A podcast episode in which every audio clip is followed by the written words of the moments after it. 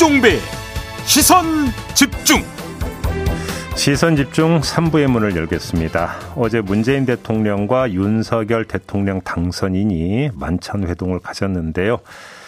자, 여러 장면이 있었습니다. 이거 어떻게 봐야 될지 2분 연결해서 이야기 나눠보겠습니다. 이명박 정부에서 대통령 비서실장을 지낸 분이죠. 윤석열 당선인의 임태희 특별 고문 전화로 연결하겠습니다. 나와 계시죠? 네, 안녕하세요. 임태희입니다. 네, 안녕하세요. 뭐 대통령 비서실장도 지내셨고 누구보다 청와대 의전을 잘 하시는 분이기 때문에 좀 여쭤보고 싶은데요. 예. 어제 그, 어, 이 의전이라고 할 건데 이제 격식 이런 것들은 어떻게 평가를 하세요? 원래는 이제 본관에서 만나면 네. 아마 대통령께서 본, 현관까지 마중 나오시지는 않는 모양새였을 거예요. 그러게요. 음. 예, 근데 이제 상춘제라는 장소적 특성 때문에 음흠.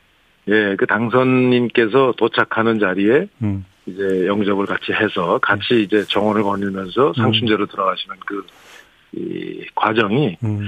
제가 보기에는 아마 이 오랜 기간 동안에 지금 못 만나셨기 때문에 네.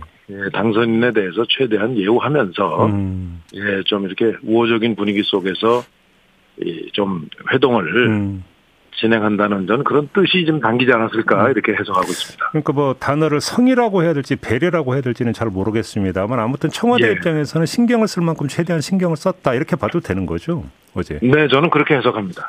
자 어제 그 브리핑 같은 경우 그, 그 장재원 당선인 비서실장 혼자 이제 브리핑을 하고 청와대는 일체 브리핑을 안 했는데요. 이건 어떻게 읽어야 되는 예. 겁니까? 통상 그 전에도 보면은 이제 합의해서 네. 이제 보통 이 당선인 측이 발표하거나 음. 아니면 청와대 측은 브리핑을 좀 이 자제하는 쪽이 그 동안의 관례상 많았었죠. 아 이제 뭐꼭 관례 그랬던 건 아닙니다만. 관례가 네. 대부분 그랬었나요? 음. 네네. 뭐 제가 가령 이제 실장할 때 음. 가령 뭐 그 당시에 박근혜 당 대표를 만나신다 그러면은 예. 아 브리핑은 그쪽에서 하시죠. 아. 뭐 이렇게 이제 양보하고 하는 게 있었는데 네. 이번 같은 경우에는 이제 혹시 음. 이 양쪽에서 혹은 이 또 공동 발표하는 것이 음흠. 또 발표를 해놓고 나중에 또 무슨 다른 해석으로 음. 이 비춰질 여러 가지 그 음, 예, 가능성을 예, 예. 염두에 두고 예. 아 모든 건 당선인 측에서 발표하고 음흠. 또 거기에서 설명을 들어라 음. 하고 이렇게 그것조차도 저는 굉장히 청와대에서 음. 신경 쓴 부분으로 이렇게 생각합니다. 그리고 이게 이제 회동이고 말 그대로 회담이 아니기 때문에 양쪽에 공이 같이 브리핑할 이유도 사실은 없다고 봐야 되는 거 아닙니까? 그렇습니다. 예, 그렇습니다. 예, 그렇게 봐야 되는 거고요. 예, 예. 예. 그 형식 관련해서 하나만 더 질문을 드릴게요. 어제 다수의 네. 언론이 그러니까 유영민 대통령 비서실장과 장재원 당선인 비서실장이 배석하기 때문에 예. 구체적인 실무 논의가 있지 않느냐 이런 식으로 분석을 했는데 이건 맞는 분석이었다고 봐야 되는 겁니까? 저는 원래 이제 당선인과 대통령, 대통령과 당선인의 만남은 네. 저는 어제 같은 모양새가 될 걸로 그렇게 예상했었습니다. 어. 오히려 예. 그 전에 마치 무슨 의제가 미리 논의되고 음흠. 그 의제 때문에 의견 차이가 있어서 이 음. 회동이 좀 지연되고 하는 게 네. 잘못된 과정이죠. 어, 오히려. 예, 음. 예. 오히려 어제 같은 모양이 예. 당초부터 그렇게 추진해서 벌써 이제 이 회동이 이루어지고 예. 어제도 위임을 했지 않습니까? 네네. 그 이철희 수석 그리고 이 장재원 실장이 예, 맞아요. 그 세부적인 예. 사항들은 협의해서 처리해라. 음, 음, 그래서 그 두 분 사이에서 협의가 안 되면 또 대통령께 그리고 당선인께 음. 이 양쪽의 입장을 충분히 설명하고 또 예. 조율해서 예. 또 그 실무적으로 처리를 하고 음. 이렇게 하면 사실은 대부분의 경우가 음. 그렇게 어려움 없이 풀릴 수 있는 의지였을 겁니다. 그런데. 이제 어제 그런 이 과정들을 음. 앞으로 그렇게 하자 하고 합의한 거 음.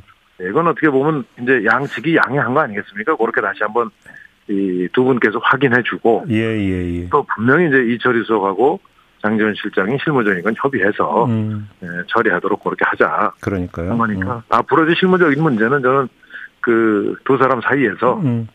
이제 해결의 실마리를 찾아 나가는 게 음. 예, 이제 그 정리된 그 과정이다 이렇게 생각합니다. 예를 들어서 뭐 양측이 뭐 이견도 없고 그래서 덕담을 나누는 자리였다 하더라도 두 비서실장을 아마 배석을 했을 것이다 이런 말씀이신 거죠 정리를 하면 그렇죠. 예, 그렇죠. 예, 알겠습니다.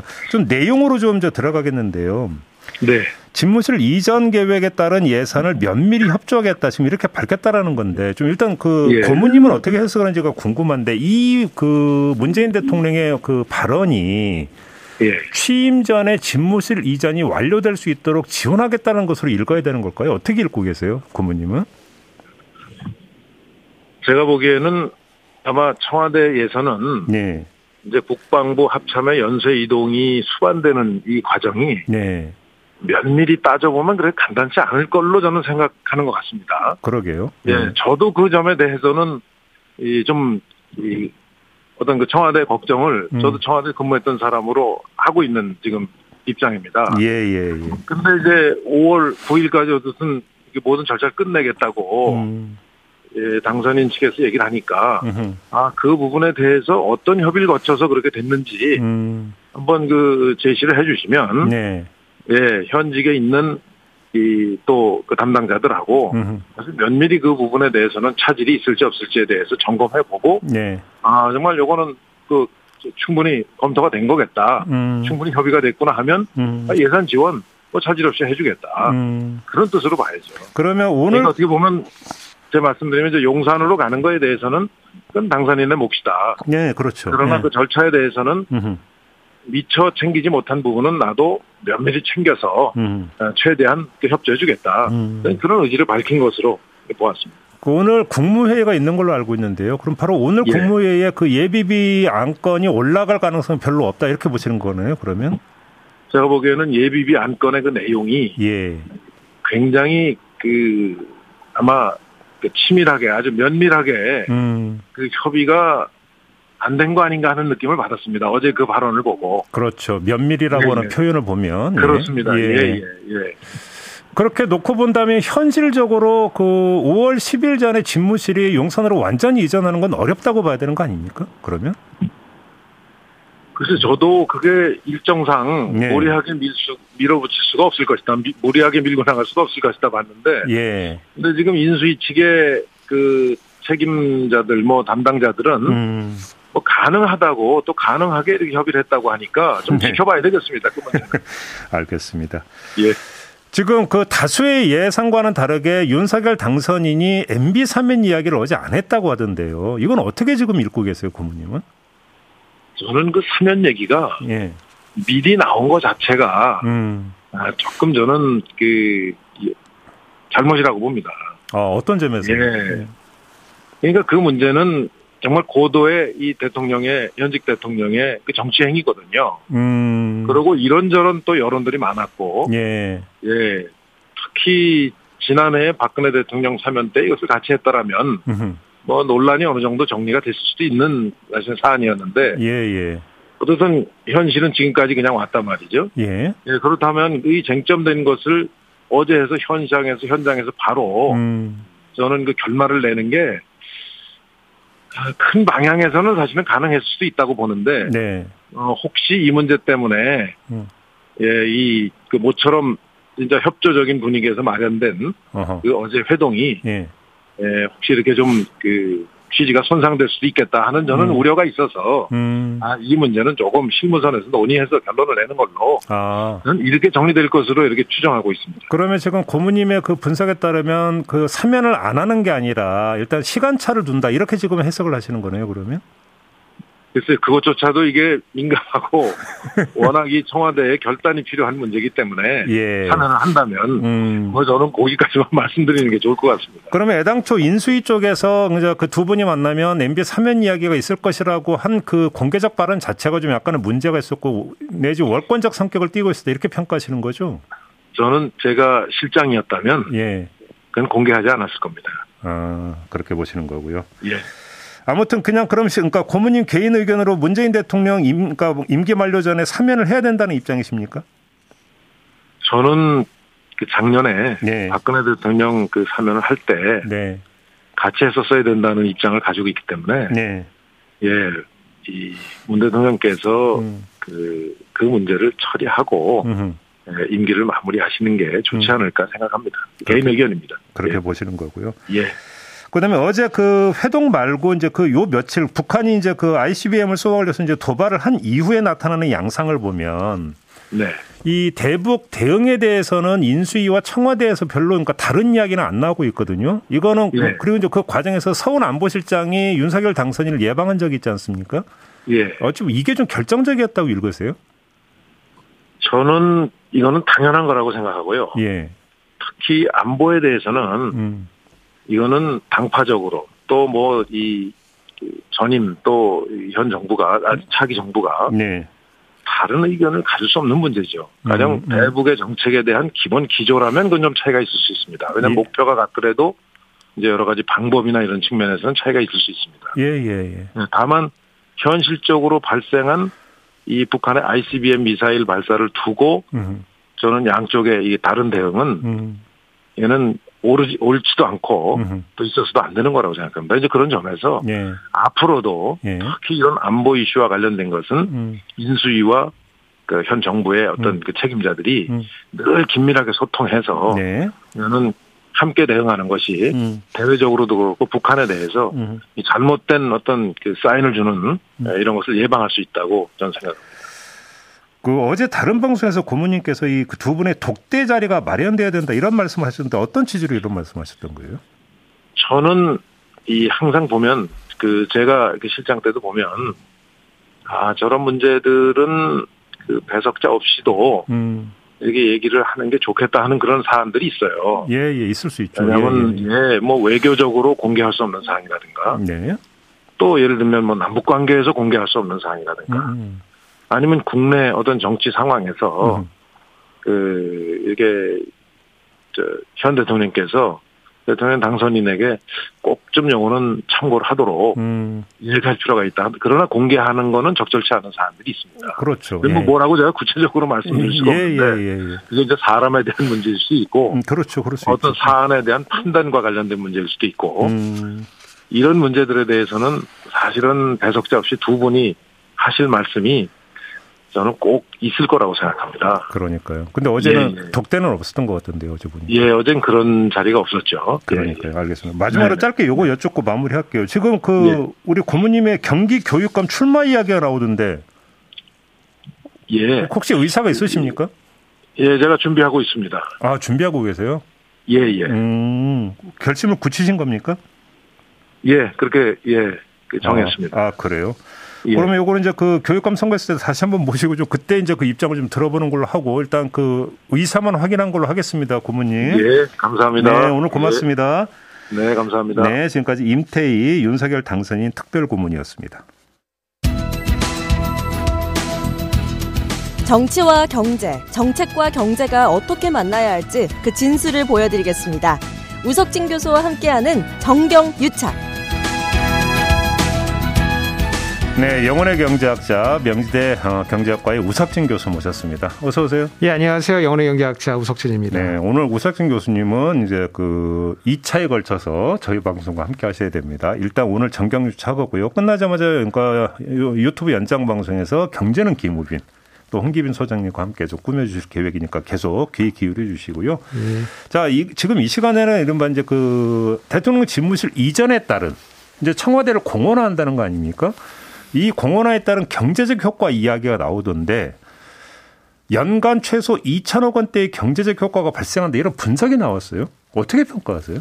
어, 그러니까 지난 이제 몇 주 동안에 이제 그 청와대 음. 사실은 안보 컨트롤 국가의 이제 그, 그 컨트롤 타워가 이제 이전하는 문제 가지고 아, 많은 논의가 있었고 음. 특히 이제 비용 관련해 가지고 어, 아마 인수위 측에서 상당히 밀렸다고 생각을 하는 것 같아요. 네. 그래서 뭐, 뭐, 490, 뭐, 6억이다. 아니면 최대 뭐, 1조가 넘어간다. 음. 이렇게 논의가 되다 보니까 상당히 이제 불리한 국면이다. 이제 이렇게 생각을 했던 것 같고. 음. 그러니까 이제 거기 인수위 측에 있는 뭐 사람 중에 한 명이 음. 야, 그래도 뭐 편익도 있지 않냐. 어. 그래서 그렇죠. 비용 편익의 관점에서 어, 관광객도 올 거고, 어, 사람들이 오면은 거기서 돈도 쓸 거고, 그러니까 편익을 한번 맞춰보자, 계산해 보자, 아마 이렇게 어, 했을 것 같고, 음. 그러니까 제가 이제 그 정부 그 연구 영역을 많이 한 이런 감각으로 봤을 때, 아, 많이 하셨어요 그동안? 제가 뭐, 뭐 엄청나게 많이 했죠. 예. 프로젝트 비용도 받고. 꽤 됐었거든요. 뭐 저희 엄가에 하니까 뭐 그렇게 많지는 않은데 여하튼 네. 그 저의 이제 상식으로 봤을 때 아마 음. 이제 문체부의 영역 그, 그 아마 문의를 했을 것 같아요. 왜냐면 이게 이제 관광 자원이기 때문에 음, 음. 과연 편익이 얼마큼 되느냐. 그러니까 이제 문체부 산하에 이제 한국문화관광연구원이라고 있어요. 음. 좋은 분들 많이 계신데 어 글로 보내서 아마 청와대 개방의 경제적 효과를 한번 음. 계산해 보자라고 해서 이제 그게 이제 전달이 됐던 것 같아요. 그래서 어 연간 편익이 한 2천억 원 정도 되니까 5년 재임하면은 편익이 최소한 1조 나오지 않겠냐. 음. 아. 그 그러니까 이제 예컨대 비용이 1조라고 봤을 때 많이 그래? 들어도 편익이 1조 또 나오기 때문에 대충 뭐 퉁칠 수 있는 거 네, 뭐 아니냐라고 예산, 예산 낭비는 전혀 없다 이런 거잖아요. 그러니까 쉽게 얘기하면 이 비용은 비용대로고 음. 편익은 편익대로 생기니까 음. 아, 아마 인수위 요 담당자가 이거 보도자료 내면서 굉장히 흐뭇했을 것 같아요. 근데 어. 이 연구 내용 좀 평가 좀 이게 제대로 된 연구라고 평가하세요? 어, 하여간 제가 조금 이따 말씀 더 드리겠지만은 이제 해볼 수 있는 계산인데. 네. 어, 제가 좀 살펴보니까 계산에도 약간 오류가 좀 있는 것 같아요. 어, 예, 계산에 음. 약간 오류가 있는 것 같고 음, 음. 또 보도 자료도 조금 어 오류가 조금 있어 보이고 음. 그 다음에 이제 보도자 보도도 이제 기자분들이 이제 썼을 거니까 음. 아, 거기도 조금 오류가 있어 보여요. 잠깐만, 그러니까 계산에도 그 연구 보고서에도 오류가 있고 보도 자료에도 오류가 있고 보도에도 오류가 있고. 예, 뭐, 저, 뭘 믿어야 돼요, 도대체 그러면? 어, 한, 그래도 편익이 존재한다. 아, 그 정도는 이제 우리가 생각을 어, 해볼 수가 있는데. 네. 다만 이제 제가 좀 조심스러운 건 뭐냐면 이게 모든 자료가 지금 공개돼 있는 건 아니에요. 음. 그래서 어, 뭐, 뭐그 예컨대 뭐 뉴스에서 보도되는 그 보고서가 약간 나오거든요. 그러니까 full text를 보지는 않았고. 그렇죠. 예. 예. full text 본 것도 있지만은 음. 주요한 이제 인수위 자료는 그, 그 뉴스에서 보도된 그, 그 화면을 캡처해가지고 봤기 음. 때문에 음. 조금 부족할 수는 있습니다. 하지만 음. 뭐 저희가 제 연구 경험으로 판단해 봤을 때 음. 어, 제한점이 많, 다 아, 뭐 이렇게 좀 보여지고 있습니다. 그래서 저희 제작진도 이제 그 보고서 내용을 좀 보려고 한국문화관광연구원에 요청을 했는데 안 줬다고 하네요. 음. 그게 또 그 연구하는 사람 입장에서 보면 저도 이해가 되는 게 그 원천 기술을 좀 공개를 하면은 조금 어 어, 아무래도 예, 생계에 좀 지장이 있을 수가 있기 때문에 아무튼 예. 근데 이 보고서에 따르면 그 청와대 방문객을 300만 명으로 잡고 이제 그 분석을 했다라는 거잖아요. 이 일단 이 설정을 어떻게 평가를 하세요?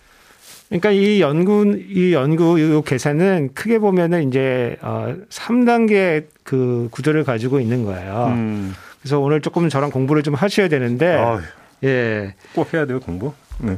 왜냐면 이제 지금 제가 보니까 이제 MB 때 같은 세상이 다시 돌아오는 것 같아요. 뭐 어떤 모습? 어떤 걸 하면서 경제적 효익이 아, 편이 이렇게 되니까 아, 이걸 해야 된다. 아. 이런 논리로 이런 연구가 많이 쓰일 거거든요. 그래서 이제 앞으로 경제 네. 논리가 네. 득세한다. 촌철님들도 이제 이거를 음. 조금 익혀 두셔야 앞으로 이제 익숙해질 것 같은데 이제 이런 거예요. 이제 그 청와대 개방을 했는데 음. 갑자기 사람들이 와서 관광하면서 돈을 쓰기 시작한다. 이거를 우리가 외생적 수요라고 이제 표현을 하는데 네.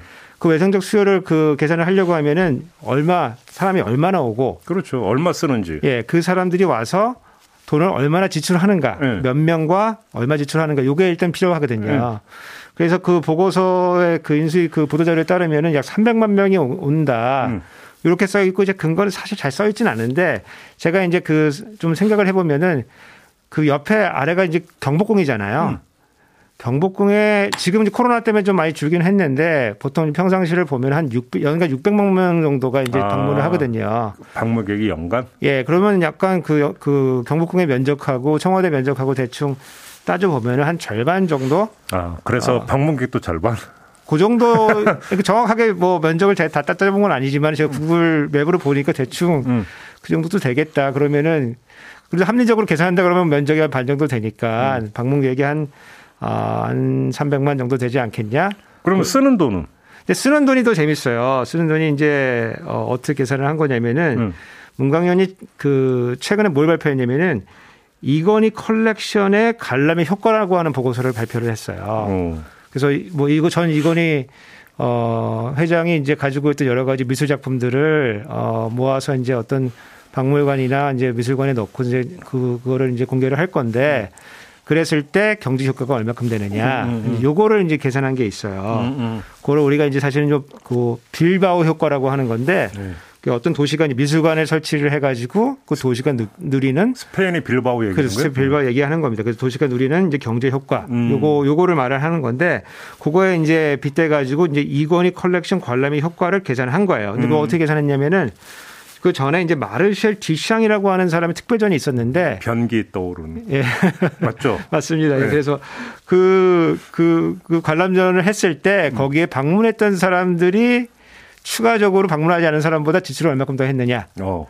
그거를 추정을 한 거예요 그거를 어. 그래서 보통 우리가 어 그 보통 사람들이 한 달에 카드를 얼마큼 쓰느냐 그러면은 보통 한 60만 원 정도 지출한다고 보면 되거든요. 아, 근데 음. 예, 60만 원 정도. 그래서 1일로 따져 보면 한 2만 원 정도 음. 어, 그 정도 언저리인데 어 미술관에 방문했던 사람들은 방문하지 않은 사람들에 비해 봤을 때 약 한 어, 한 2,300원 정도 더, 더 지출을 더 하게 된다. 음. 1일, 1일에. 이제 음. 그, 그 개수를 가지고 온 거예요. 음. 어, 그 개수를 가지고 와가지고, 아, 그러면은 300만 명이 그날 방문해가지고 2,300, 2,300원 정도 더 쓴다고 하면은 그러면 총 지출액이 나오고 그거를 이제 투입 산출표라는 게 있어요. 음. 어, 그 지출을 했을 때 경제적으로 효과가 얼마큼 생기느냐. 그래서 그 표현을 뭐 생산 유발 효과다, 뭐 부가가치 유발 효과다, 뭐 이런 이렇게 계산을 해내게 내게 되면은 음. 생산 측면에서는 1,500억 정도가 늘어나고 부가가치 측면에서는 500억이 늘어나서 그거를 저는 합쳐 보 합친 걸로 보이는데 대충 2천억 원 정도가 효과가 있, 지 않냐. 근데 어렵게 갈 것 없이 그 청와대 말고 청남대 개방한 적 있잖아요. 그렇죠. 청남대 개방 효과는 이미 이제 뭐 사후적으로 이제 다 분석이 됐을 거 아닙니까? 어, 그러니까 청남대 같은 경우에는 어 조금 분석한 지는 조금 돼요. 2015, 16, 17, 그 정도에서 분석한 게 하나 있는데 그걸 따져보면은 원래 최초에 이제 청남대가 어, 무료로 개방이 됐, 다가 나중에 이제 입장료를 받아요. 아, 받나요, 지금? 예, 입장료를 음, 받는데 음. 그래서 그때 당시 2017년 15년도 16년도 17년도 이 정도 기준으로 보면은 청남대를 운영하는데 어, 예산이 한 64억 원 들어가는데 입장료 수입이 어, 주차비하고 같이 걷어 보니까 27억이다. 27억이요? 예, 27억이다. 그럼 적자가 생기잖아요. 1년에 27억? 1년에 27억. 오. 그래서 적자가 한 37억 정도 생기는데 네. 그러면 약간 좀 어, 이거 왜 적자를 보면서 이걸 운영하고 있느냐 이제 이런 음. 논리가 있으니까 이제 충북에서 이제 뭘 한 거냐면은 이제 이렇게 유사한 그 연구를 한 거예요. 음. 이런 유사한 연구를 어 해서 어, 뭐 생산 유발 효과가 558억 생기고 부가가치가 뭐 250억 정도 생겨서 지역 경제에 도움이 된다. 그래서 음. 어, 청남대 자체는 적자지만 어, 충북 전, 전체에는 어, 그 여러 가지 이제 어, 도움이 된, 된다고 음. 이제 발표한 게 있어요. 그래서 음. 그 이거를 이제 따져 보면은 이제 그 청남대 그 청남대 자체는 이제 적자가 생길 수가 있을 것 같아요. 음. 예컨대 뭐 청와대를 개방했을 때 사실 뭐 입장료를 받고 뭐 이런 거가 사실은 좀 어색할 수가 있거든요. 공헌한 건데. 그렇죠. 예, 예. 그러면은 거기 수입은 없는 거고 그렇다 보니까 그 효과는 그 주변에서 발생하는 효과인데 좀 범위가 좀 광범위하죠. 예. 예. 예를 들어서 이제 뭐 효과 얘기자면 예를 들어서 뭐 주변 효자동이나 청운동 뭐 개발 효과 뭐 이런 것까지 다 따져봤는데 그건 좀 시간이 좀 다 돼서 할 수는 없을 것 같고요. 아무튼 그냥 직접적인 효과만 갖고 따지더라도 검증할 건 많다. 일단 이렇게 좀 정리를 해야 되는 거겠네요. 그러면 그렇죠. 예. 근데 아무튼 청남대가 27억인데 청와대가 아무리 뭐 지리적 차이가 있고 한다 하더라도 2천억이요? 2천억 차이가 예. 너무 큰데요.